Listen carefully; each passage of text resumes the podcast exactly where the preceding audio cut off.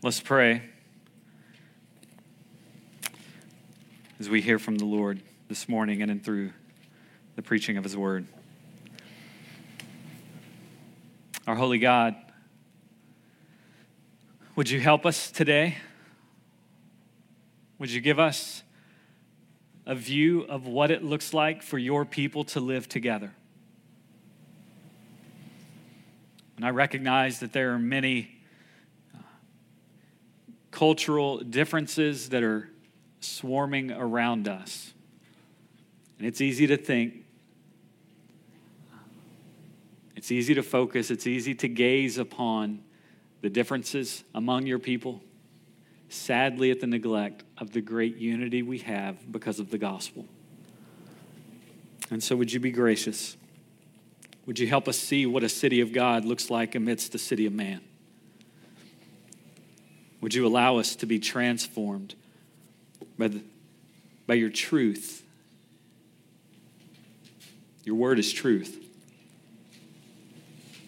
And so may the sermon that is heard be far more effective than the one that is preached. And may you help this church, a church that's marked by a lot of graces as it comes to community. But would you help us then grow all the more? We pray in Jesus' name. Amen. No man is an island. To be Christian, if it means anything, means being gathered out of isolation into the corporate life of the body of Christ. Christian islands simply do not exist. In Christ, we belong together. According to Scripture, a right relationship to God is, a, is to a significant degree a right relationship to God's people. The quality of a Christian's relationship with fellow believers, particularly in the local church, is therefore one of the primary indicators of the quality of their relationship to the Lord. This was written in 1978 by English past, uh, professor Bruce Milne in his book, We Belong Together. And some 40 years later, these words still ring true. In the midst of the pandemic of 2020, Perhaps we have forgotten or lost sight of the fact that there is a rampant epidemic, an epidemic of loneliness that rages on. People surrounded by people, and yet feeling more lonely and isolated than ever before. We live in one of the most connected times in all of world history, and yet as a society, we are more isolated than we've ever been in all of history. Cell phones and internet make it possible to talk with one another without even being present, to connect with the world with the touch of a button, and to text without even hearing a person's voice. Social media keeps us more up to speed on the happenings of literally thousands. And yet, the end result, with all of the technology that we have, is that we're more lonely than ever before. And we're more inept at building genuine relationships with other people. One pastor noted that this is the rampant, or this is the fruit of rampant uh, individualism in our country. The fruit of rampant individualism in our country is massive loneliness. People want real community. They want to be a part of a community that discovers and clings to identity to worth and to value, and yet many people feel like that kind of community is simply unattainable. We desire this community, and yet we resist it. Because what if I put myself out there and I'm hurt? What if I get rejected? What if I'm betrayed? What if I'm ignored? What if I'm neglected? And here's the thing we have thousands of years of church history, thousands of years of human history to show us that the world simply doesn't have a time tested answer to the yearning to belong. Good news this morning, friends. The church has the answer. The church has the answer. Jesus and his church are the only cure for the crisis of loneliness that marks the human heart. And yet, the scandal of, of the hour is that sadly, no one outside of the church is looking to the church for a sense of belonging. And sadly, many within the church don't live pulling from this God purchased gift everything that He's meant to provide for us in and through community. You see, what's the hope? The hope is that the picture that we see in the Bible, that that would become our reality. That the church would be, in the words of David Platt, a community of Christians who care for one another, who love one another, who host one another, who receive one another, who honor one another, who serve one another, who instruct one another, who forgive one another, motivate one another, build peace with one another, encourage one another, comfort one another, pray for one another, confess sin to one another, esteem one another, edify one another, teach one another, show kindness to one another, give to one another, rejoice with one another, weep with one another, hurt with one another, and restore one another. All of these one another's combine together to paint a picture, not of people who come into a building looking for customized programs to meet their needs. No, it, it, it, they combine together to paint a picture of a people who have decided to lay their lives down in love for one another. Friends, the church has the answer because of the good news of Jesus Christ. For the rampant, massive loneliness that people feel. And so the question this morning is how in the world can we ever find a community like that? How do we become a community like that? Well, the world has said and would think well, what we do is we find people of shared interest. And we come together and we gather around the shared interest. Here's the problem interests change. My interests were drastically different before I got married.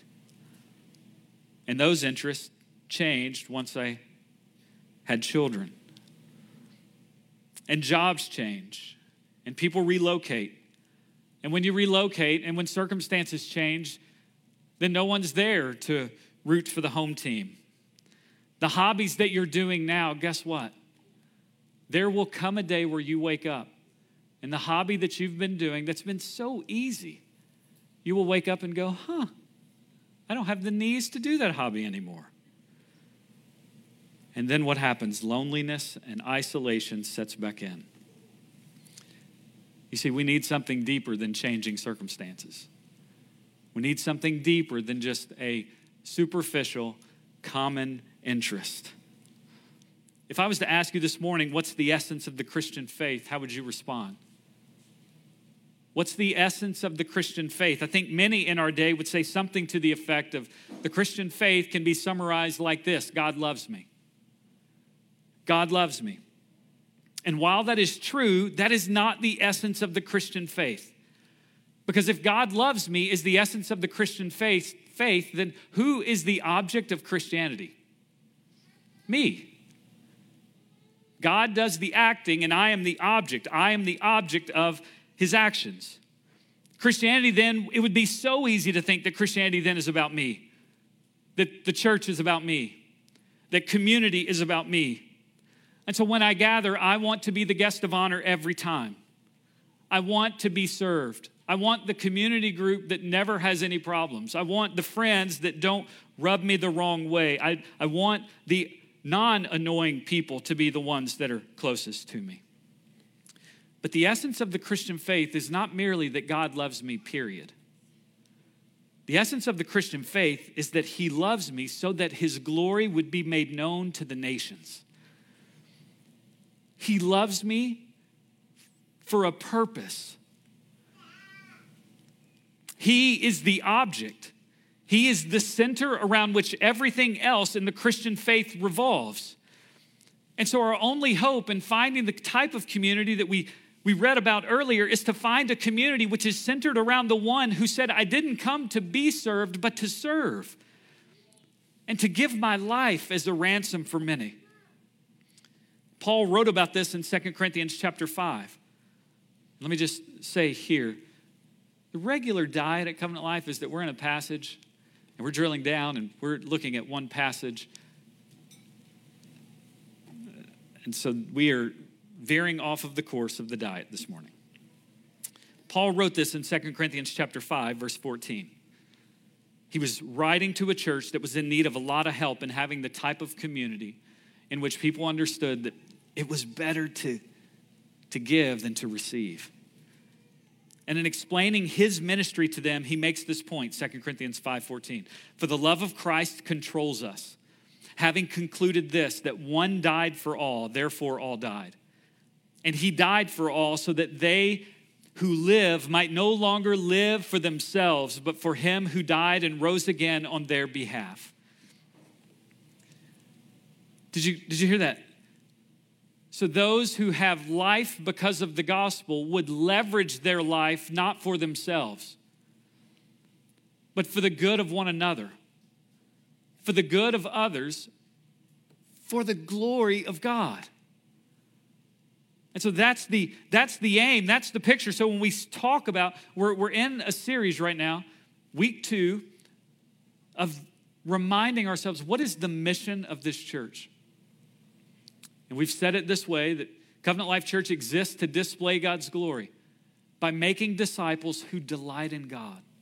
That's what Kevin led us in last week, Psalm 100. Who delight in God, who live together in gospel centered community and who work for gospel renewal of Tampa Bay and the nations. And so this, this morning, we're going to talk about that second piece to that. So we're trying to make it sticky in our minds. And so we want to be a people who are disciples, who make disciples, who delight, live, and work. Delight in God, live, in, live together, gospel centered community, work for gospel renewal, Tampa Bay and the nations. And so, as we speak of gospel centered community, this then is the essence, what Paul says in 2 Corinthians 5, verse 14. The essence of the type of community that, that God, in and through Christ, has purchased for his people to experience the treasure trove of goodness and joy that he has for his people. It's through the church. And so, as we speak of gospel centered community, this is the essence. All of us have rebelled, all of us have sinned against, all of us have wronged God, the God who created us and the God whom we are accountable to. And so, at the end of the day, our most fundamental problem is not whether or not I get along with someone on this earth, it's whether or not I am in right standing with my God who's in heaven. And there's coming a day when I breathe my last, that I will be ushered into his presence. And I will give an account for what I did here about this message that I'm about to share with you. And so it is a message of, of, of great significance. Literally, life and death hang in the balance. Every one of us are guilty and we're deserving of God's justice, his hatred, his wrath against sin. And that's not because he's a mean God, it's because he's a holy God. And the only thing that doesn't warrant his wrath is perfect righteousness.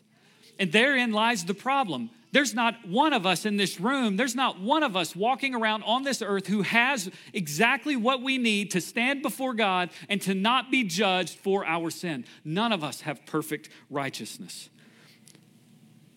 in the sweetest news of the gospel message, but God. Ephesians 2, verse 4. But God.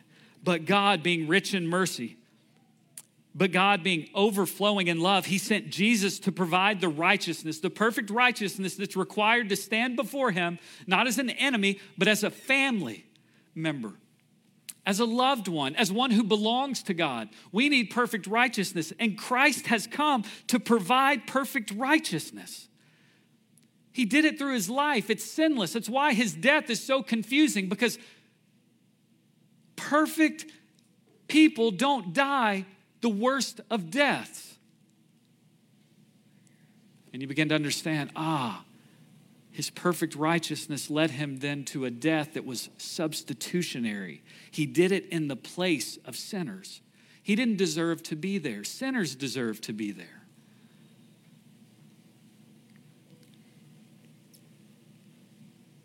The story doesn't end there because Jesus doesn't merely do something for us, He invites us into a faith that is everlasting. It has everlasting life. And because of the resurrection on the third day, we can be sure that that sinless, that perfect righteousness, that substitutionary death, all of that accomplished something. He's no longer dead. He accomplished right standing for his people. And he rises triumphantly to say, If you are rolling with me, then we are going to eternity together, where you get to unpack all of the joys for all of eternity of what it means to belong to me. The community that we long for here ought to be a foretaste of that one that is to come. And so, the message of the Christian faith is that God loves you so that his glory would be made known throughout all of the earth. That love displayed in the life, death, and resurrection of Jesus. Every last one of us in this room are in need of that work. And the only way that we get that work is through faith in that work. It's not in your works.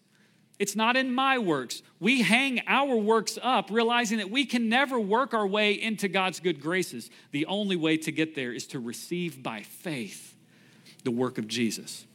And so I, I, I, picture the scenario. It's not even a theologically accurate scenario, but Peter's at the gate. I don't know why Peter's always at the gate, but he's there. And he says, Why should I let you in? The only response for the Christian is, You shouldn't. Look at my life. You shouldn't, but it's on the merits of another. It's on the work of Christ. And I have given all of my trust, all of my belief. I've reworked every priority that I have to say, I believe that the only way that I stand right before God is through Christ. My non Christian friends this morning, your greatest need is not to learn through this sermon how to live better with other people your greatest need is to answer the question how do you belong to God? How are you made right with God in light of your sin? The only way is to turn from your sin and to trust in the work of Jesus alone for forgiveness of sin. And when you do that, you're promised a community in the future that will be more glorious than you have ever imagined and you're given an opportunity to live in the foretaste of that community with other people. Where now, maybe for the first time in your life, you're free from having to insist on your ways because you have something that's been provided for you in Jesus. So you're free then to insist on your ways. You know what happens when you're free from insisting on your ways? You can then begin to give preference to others. And you can begin to love others and all of the one another's, they don't become a list of homework, drudgery, duty. No, they actually become the gateway to joy because we're modeling the type of love we receive from our Savior. And so, my non Christian friends, would you please turn from your sin this morning? And would you trust in Jesus alone to be made right with God? I just watched a funeral this past Friday of a 25 year old girl your life is headed towards an expiration date. Don't get caught slipping. Don't presume that because, because you're only this old that you have this much longer to live. Now, today would be the day of salvation. And so turn from your sin. Talk to anyone here about what that means. And for my Christian brothers and sisters, the gospel that I just described has purchased a community that you are meant to thrive in. And the only way that you and I will thrive in this community is when we begin to imitate and emulate the one who purchased it, who didn't insist on his own rights, but laid them aside for the good of others. That actually seems like, well, if, if I insist on that, then what about me? What about me has been covered in the gospel? Jesus has got you. So you're now free to love other people and to serve other people and to put on display the good news of this news. And so, if you have your Bibles, I'd invite you, after the longest intro ever, to turn to Romans chapter 12. Romans chapter 12. Romans is in the New Testament. If you're not familiar with where that's at, there's no shame in looking in the table of contents, finding where it's at, going there. When I say chapter 12, 12 is going to be the big number at the top of the page. Those smaller numbers, we're going to really hang out in one verse today. So maybe that just made up for the long intro. One verse, it's going to be verse 10. That's going to be the smaller number under verse 12. Of all the passages to pick, I don't know why I went to Romans chapter 12, verse 10, because Romans gives us arguably the most glorious portrait of that gospel that I just shared. I mean, and Paul just unpacks it in a stunning way. And some people, maybe you're one of these people who think, oh, the gospel and all that doctrine stuff, that news about Jesus, that just really doesn't have much practical application. The book of Romans is just a, uh, man, an apologetic against that idea that doctrine isn't practical. It wells up worship in the heart, it helps us to delight in God, but it also sets the parameters for how we live in gospel centered community. And so just bear with me. I, I, want to, I want to understand because of what Paul says in Romans chapter 12, verse 1. I want to just paint the picture for what he's just covered in 11 verses or 11 chapters. So buckle up. Chapters 1 through 3 describes God's wrath and how, how God's wrath is set against sin and sinners.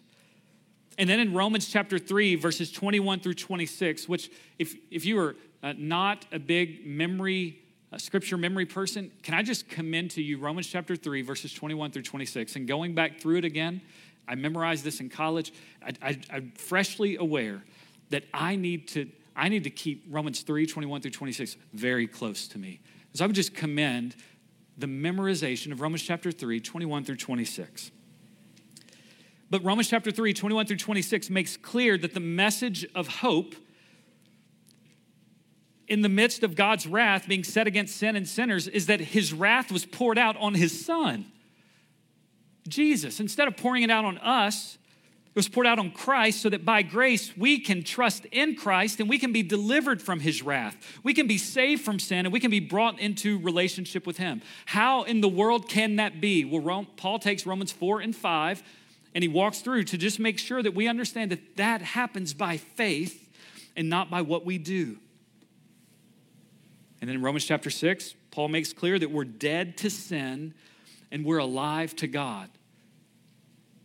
And maybe you read Romans 6 and you think, well, that's discouraging. Because if I'm dead to sin and I'm alive to God, I still struggle with sin. Romans chapter 7, Paul talks about we're going to struggle with sin as we journey to glory. All of that leads us to Romans chapter 8, which says, even in your struggle, there's no condemnation for those that are in Christ.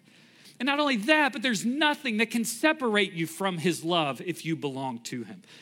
Romans chapter 9, verse uh, through 11, Paul makes clear that his hold of us is secure because his hold of us has everything to do with his unmerited, unconditional love and favor that we have in salvation. And so, in light of all of that, we get to Romans chapter 12, verse 1, and Paul says, Therefore in light of everything that I have covered for the last 11 chapters, therefore.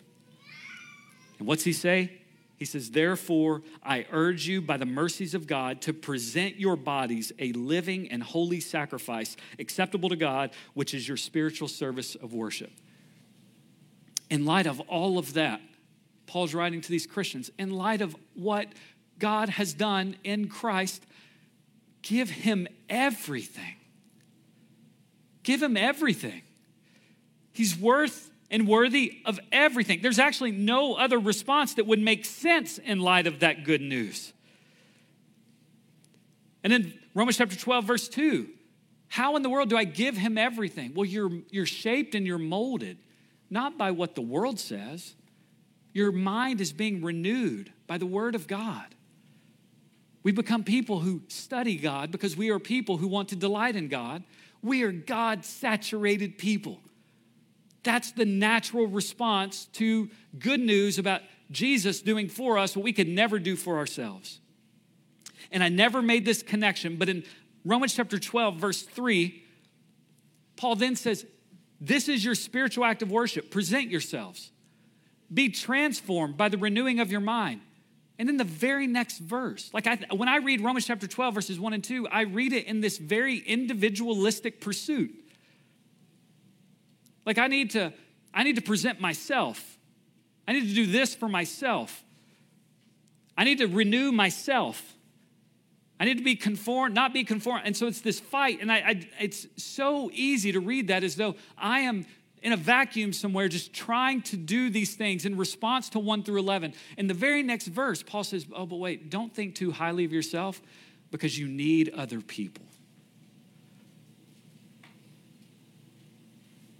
So, if we're going to talk about what does it look like to respond rightly to the gospel, Paul in Romans chapter 12 connects those two things by saying, respond rightly by living rightly. And the living rightly is in community with other people because you need others. And his application of being a living sacrifice and having our minds renewed is in part how we live together with others. And then he gets to verse 9, and the rest of the chapter is this description of the kind of life that is pleasing to God, verse 1, but it's, it's a corporate life, it's a life with other Christians. We're only going to look at verse 10, but can I just commend you today, over lunch, sometime this week? Read the rest of Romans chapter 12. And just allow the rest of Romans chapter 12, this, this picture of a life together that Paul is painting, allow these things to just serve as a mirror to your own soul, to evaluate how you're doing at responding to the gospel by living in community.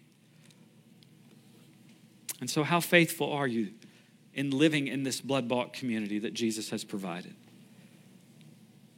It would be easy for members of this church, as we're talking about living in gospel center community, to only think about our community groups. And I just want to broaden that a little bit. Let's don't only focus on our community groups. I hope our community groups are just overflowing with this type of community. But this type of community should also mark other relationships outside of our community groups. And so we have the privilege of doing that in depth with a few people, but in breadth with a lot of people. And so, three reminders from Romans chapter 10, verse 12 as to what it looks like as we think about okay, what does it mean to live together in gospel centered community? Romans chapter 12, verse 10. I think I said 10, 12. Romans chapter 12, verse 10 gives us three pictures. And for those of you that are really enthralled with uh, kind of uh, what's acronym? No, alliteration? Acronym? Anyway, the first um, the first letter of all my points spell CLC. Number one, commit to one another faithfully. Commit to one another faithfully. Listen again to what Paul says in Romans chapter 12, verse 10. Be devoted to one another in brotherly love. Be devoted. Be devoted. Devotion necessitates commitment. And without one, you will lose the other. And do you know what the gospel loudly declares to us? It loudly declares that Christ was devoted to his people. It loudly declares, there's no questions about Christ's devotion to his people.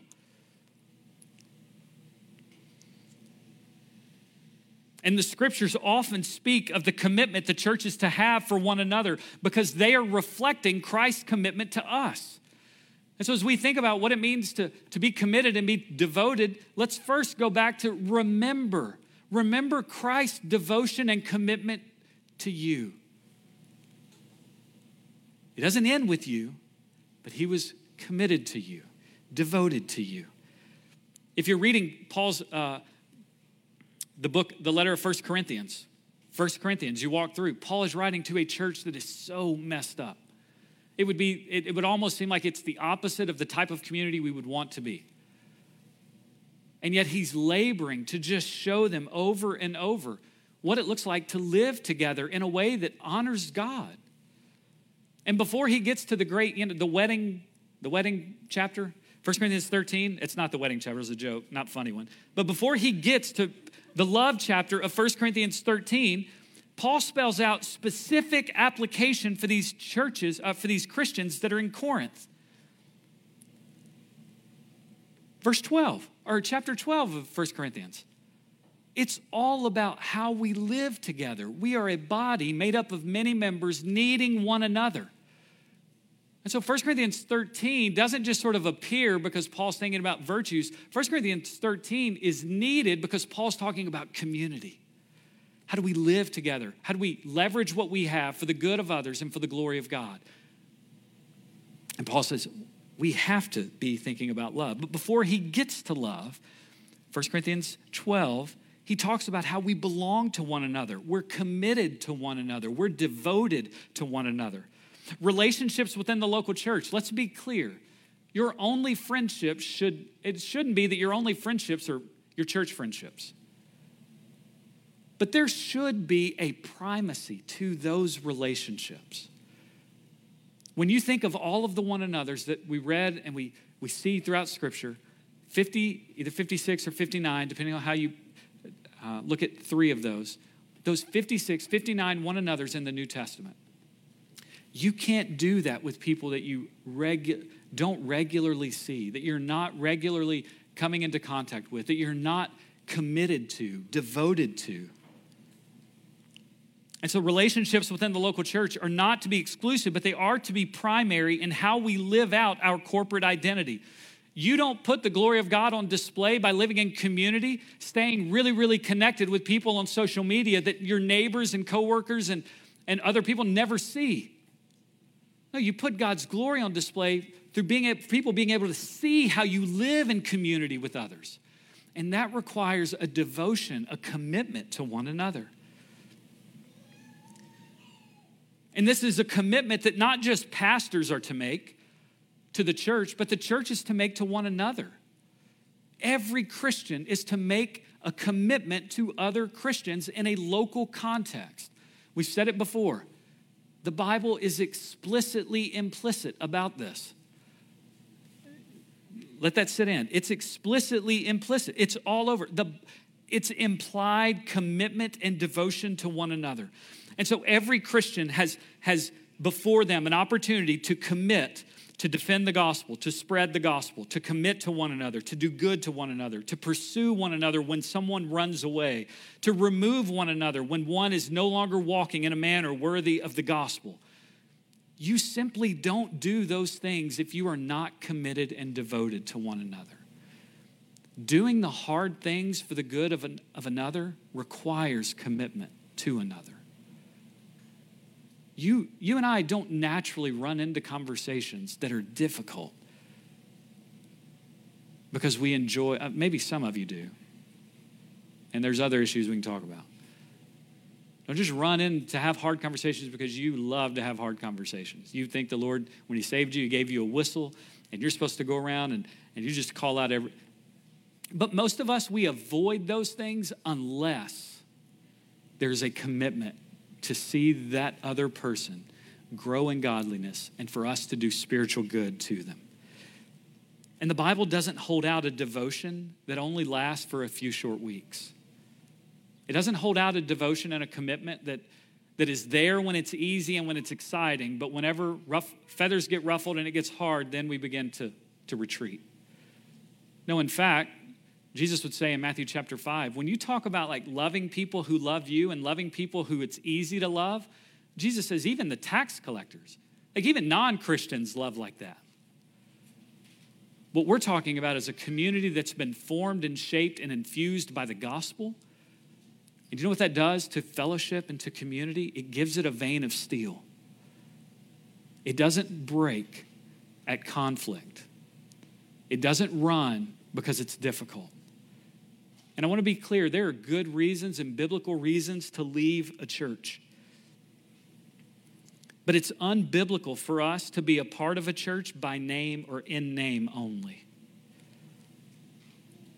Being a part of a church means we commit to one another, we're devoted to one another fundamentally because this is what Christ has modeled for us. This is what Christ has done to us. And so we read Acts chapter 2 and we see this beautiful picture of, of community in the, in the early church, and we think, man, that's the kind of community that I want. But let's just be clear that type of community isn't natural. That type of community is not immune to difficult circumstances. And that type of community is not easy in the midst of our cultural present conditions. Gospel centered community is not community that's, that's perfect, it's a community who learns how to love in the midst of imperfection. And that requires commitment, it requires devotion.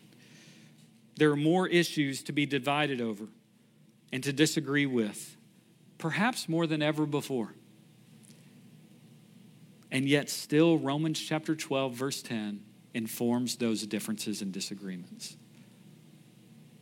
Cultural differences and hardships in the cultural moment about your preferences about politics, your preferences about masks, your preferences about how we best engage and bringing about working for the good and social justice issues. Those things don't inform how we read Romans chapter 12, verse 10. Romans chapter 12, verse 10 informs how we handle and how we act in light of those. And so our flesh and the world, it's going to insist, it's going to insist that that we wait for others to commit to us and be devoted to us before we commit and be devoted to them. And yet the gospel says that because Jesus is devoted to you, then you are free to put yourself out there and to commit to others. And the Bible makes clear you will fail and you will be failed. You will hurt and you will be hurt. But the comforter of this gospel centered community is that there is a comforter, there's a Holy Spirit who's been given to us to help us during our hurts, who's with us when it's difficult. And so, have you given up on this picture of what it looks like to live together in gospel centered community? And perhaps if you say, maybe I have, begin by asking, are you devoted to a local church in this way? And it doesn't have to be this one, but let it be one that's faithful to the gospel. I just exhort you in a few ways to be to show and to display our commitment to one another show up. Show up and participate when the body gets together. It's an indication that you're committed to the people. It's an indication that you're devoted to the people and you want their good. Commit your time, commit your money, commit your gifts, and watch your heart follow. Tim Keller said the greatest thing about this generation is that they long for biblical community. And one of the greatest weaknesses about this generation is that they're unwilling to sacrifice what's needed in order to get what they long for most. Commit yourself, give yourself. Give what God has given you. Leverage that for the good of living in community. And so pursue other people first. Open your home often. During COVID, be creative as to what that looks like. Make the most of opportunities to devote and to invest into your church family. And some people think, well, I'm not going to commit there until it feels like home. And in God's economy, it will never feel like home until you commit. It can't feel like home until you commit. And so, a community centered on the gospel is a community that's committed to one another. But secondly, it's a community that loves one another genuinely. Love one another genuinely. So commit to one another faithfully. Number two, love one another genuinely. Look at the last half of verse 10. Be devoted, commit to one another in brotherly love. It's not surprising as Paul sort of transitions in Romans chapter 12 to talk about how what a life of virtue looks like that the very first thing he mentions in verse 9 is love. John chapter 13 verse 35 by all by this all men will know that you are my disciples if you have love for one another. And so again, in our day, we we love the church and we love God and we love tacos and we love animals and right we love so many things because our understanding of love is primarily associated with a feeling or an emotion. But that's a diluted uh, that's a diluted version of what the Bible says love is. Most definitely, it includes our emotions, but love is a disposition of our heart that seeks the good of others through our words and through our works. It's a disposition of the heart that seeks the good of others through our, through our words and through our works. And so, what that means is that you can genuinely love someone else even when you don't feel like it. And so, let's be clear God calls through his words, he calls Christians to love one another. And this isn't reserved just for the most sacred of relationships that you have. If you're married, you don't just have to love your spouse, or if you have children, you have to love your children, or if you, you have a, a BFF, you don't have to just love your, your close, lifelong friend in this way. No, you're meant to love all Christians this way. And at some point, you're going to go, I can't live like this. And then you remember, wait, He's not called you to live like this alone. He's equipped you with His Holy Spirit to live like this. And it's just helpful for us as we think about loving others. It would be easy for us to run straight to what do I need to do to love others? Where the New Testament, they keep putting pictures not of what we do first, but remember what God has done for you. Remember how remember how he's loved you? 1 John chapter 4 verse 10. It's not that we love God, but that he loved us. What would it look like if you and I lived as though we desperately believed that we have been loved by God in this kind of way? How would that affect the ways we relate to others? The cross is the eternal emblem of God's love to rebellious sinners to make them children of the king. And so then the church then is the enduring emblem of that love that's received and then spread to others.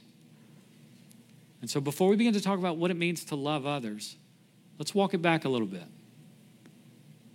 What does your love for others say about your belief about God's love for you?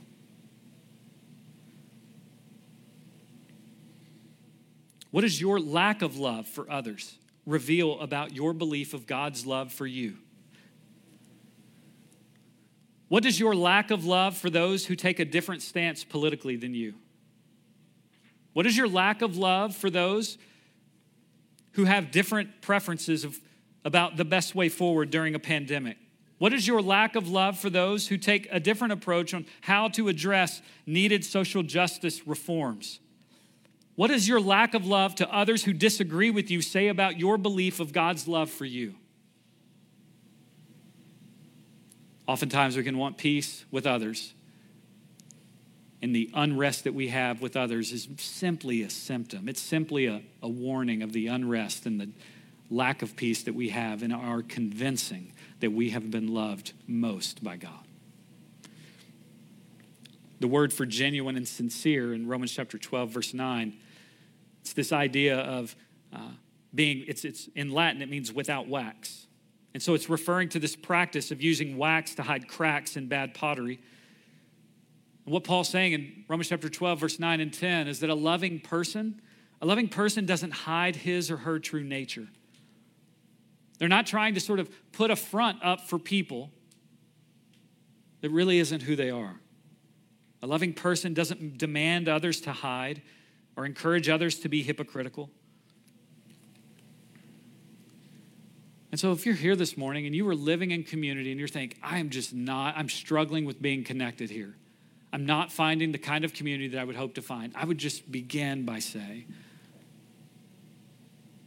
like, are you being honest with others about who you are and where you struggle? Because if we're going to love one another, it has to be without hypocrisy.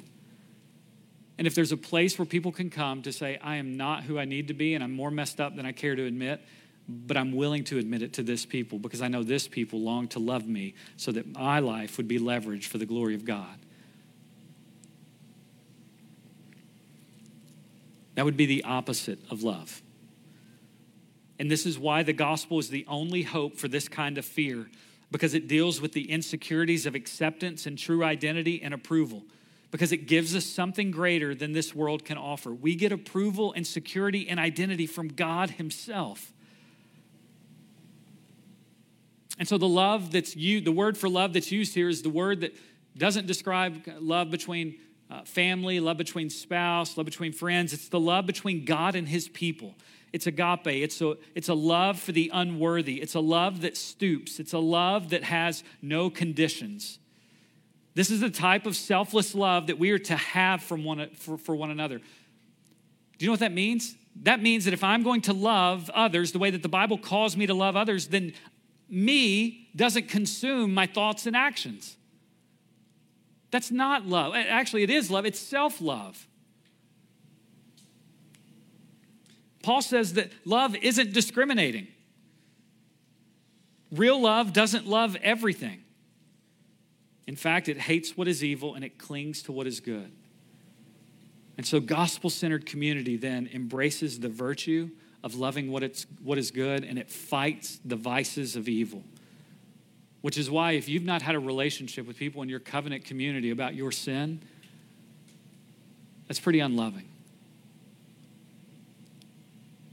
And so I would encourage you begin to open the pathways, pursue people, invite people in to tell them about where you're struggling. And so, Christians, are you living in gospel centered community with other Christians? Are you being honest with one another? Are you fighting sin in your life and in the lives of others? Are you having needed conversations with one another? And some people say, well, that's so intrusive. No, no, no, it's so loving. Paul says in Romans chapter 12, verses 9 and 10, that it is loving that we love what is good and we hate what is evil. And if I am engaging in evil things, it is unloving for you to not ask me about it. The gospel frees us to have these conversations. Because what we're concerned about as our church is not merely the size that she gets, but the purity that she radiates. She's meant to display the, God, the glory of the God who has redeemed us. And that doesn't happen by taking the easy way that proves over time to be the more unloving way. Can more than one or two people in this church testify that you love them? You've made a commitment with other Christians in this church family to love one another. If you're not a member of this church, we just say, This is who we're hoping to become. Don't linger too long. You need community. You need brothers and sisters who will act in this way. And when, and when we don't, perhaps you're listening and you're going, I'm just not loving like this. The kindness of the Lord would lead you to repentance so that you can walk anew in grace. And that we can embody the type of community that Christ died for and that we each long for. Last point we commit to one another faithfully, we love one another genuinely, we consider one another continually. Consider one another continually. Look at the back half of verse 10. Give preference to one another in honor. I love how the ESV translate it. Outdo one another in showing honor. I'm helped by uh, the author of Hebrews, Romans, uh, wow, the author of Hebrews, in Hebrews chapter 10. Hebrews chapter 10, listen to this, verse 24 and 25 and let us consider how to stimulate one another to love and good deeds, not forsaking our own assembly together, as is the habit of some, but encouraging one another, and all the more as you see the day drawing near. And so, this idea of what does it mean to consider one another? Well, in Hebrews chapter 10, the author encourages premeditation of encouragement. And so it's I wake up and not just I'm waiting for opportunities to sort of come before me and then I will think about how I can encourage. I'm considering, I'm dwelling on, I'm thinking about how I can stir others up and push them to love and good deeds. I prefer to honor others rather than be honored by others. How in the world do we consider others better than ourselves? Hebrews chapter 3 verse 1, the author of Hebrews says, "Consider Christ." Consider Jesus. Look at Jesus. Think about Jesus. Let our minds be occupied by him. Romans chapter 12 says, in light of, and with the other eye, one eye towards considering Jesus, the other eye, consider others. Consider others. When we are considering Christ and considering others, there's no place for us to consider self. And that's the best place to be being about God really does free us up. It frees us from having to be about us and it enables us to make much of Jesus by being about him and others. And that's what Paul makes clear in 1 Corinthians 13. I just encourage you to read 1 Corinthians 13, 4 through 7, and just see love is this, love does this, love. It considers others. It's patient with them because it, it doesn't insist that it's, it's too busy. It seeks understanding. And so, how do we consider others? We just encourage them in all of the one another's of Scripture. I mean, just thinking about what the Bible calls us to, not in a crushing way, but in encouraging this is what you get to live out. You get a foretaste of community around the throne. So 1 John 4:11, love one another. Romans 15:7, welcome one another. So again, just not, not just what are the one another's, but when was the last time I've considered the, my church family in doing these one another's?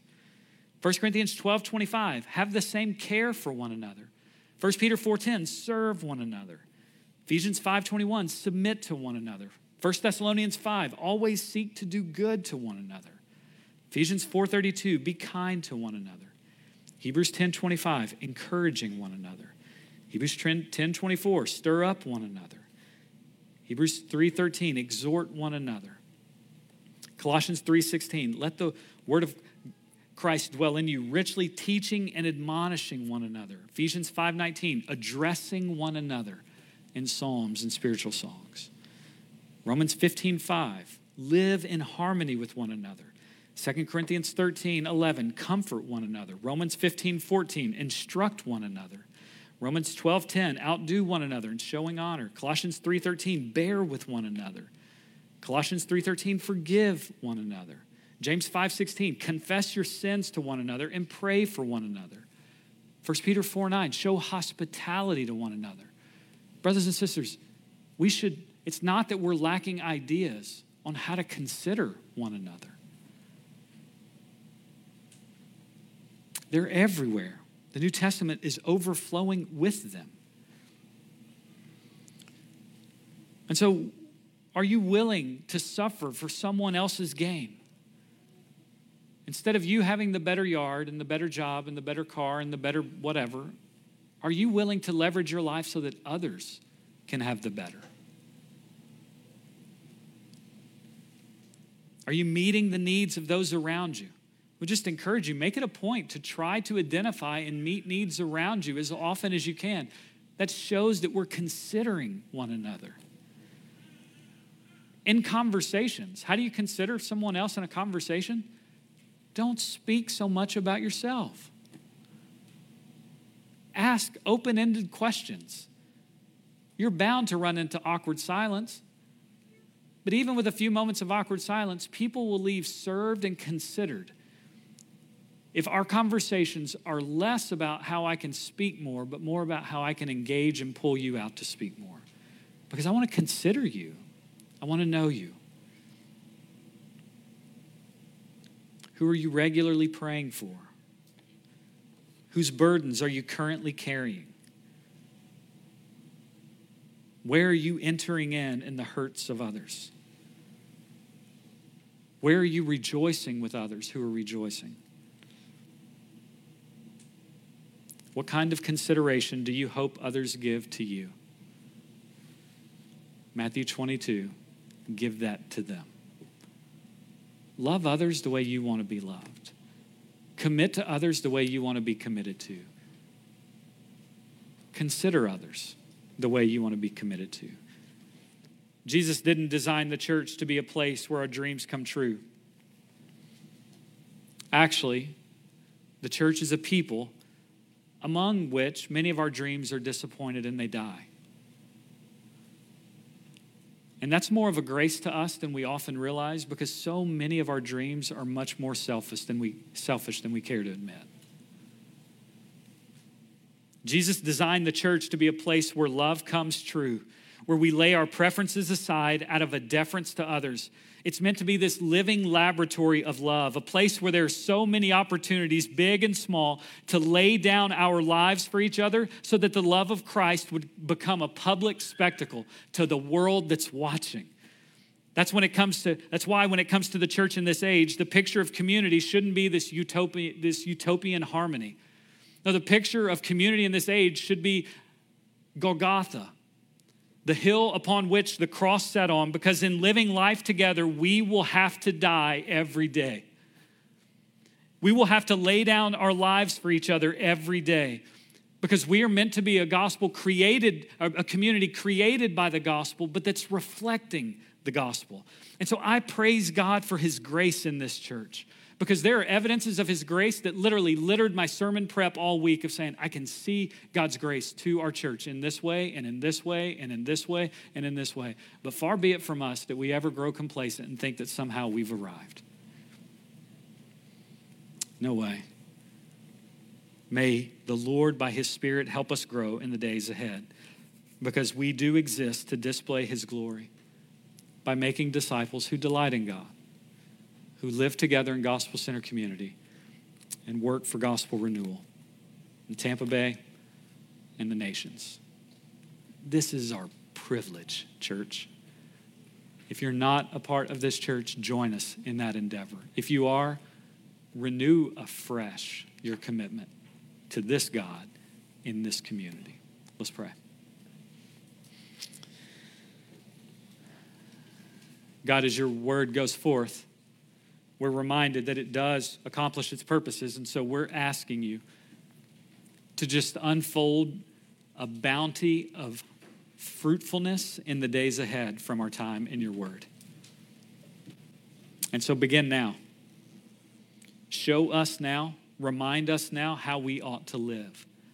And so, in this moment of silence, would you just recall to our mind, recall to our mind places that we need to grow, and I pray no one leaves this room burdened or no one watching online leaves this room guilty and weighed down. No, I pray that we would make the connection that who we're called to be is indeed possible because of what Christ has done. And so may our worship of you, may it fan into flame our community. And so speak to us in this moment of silence, we pray.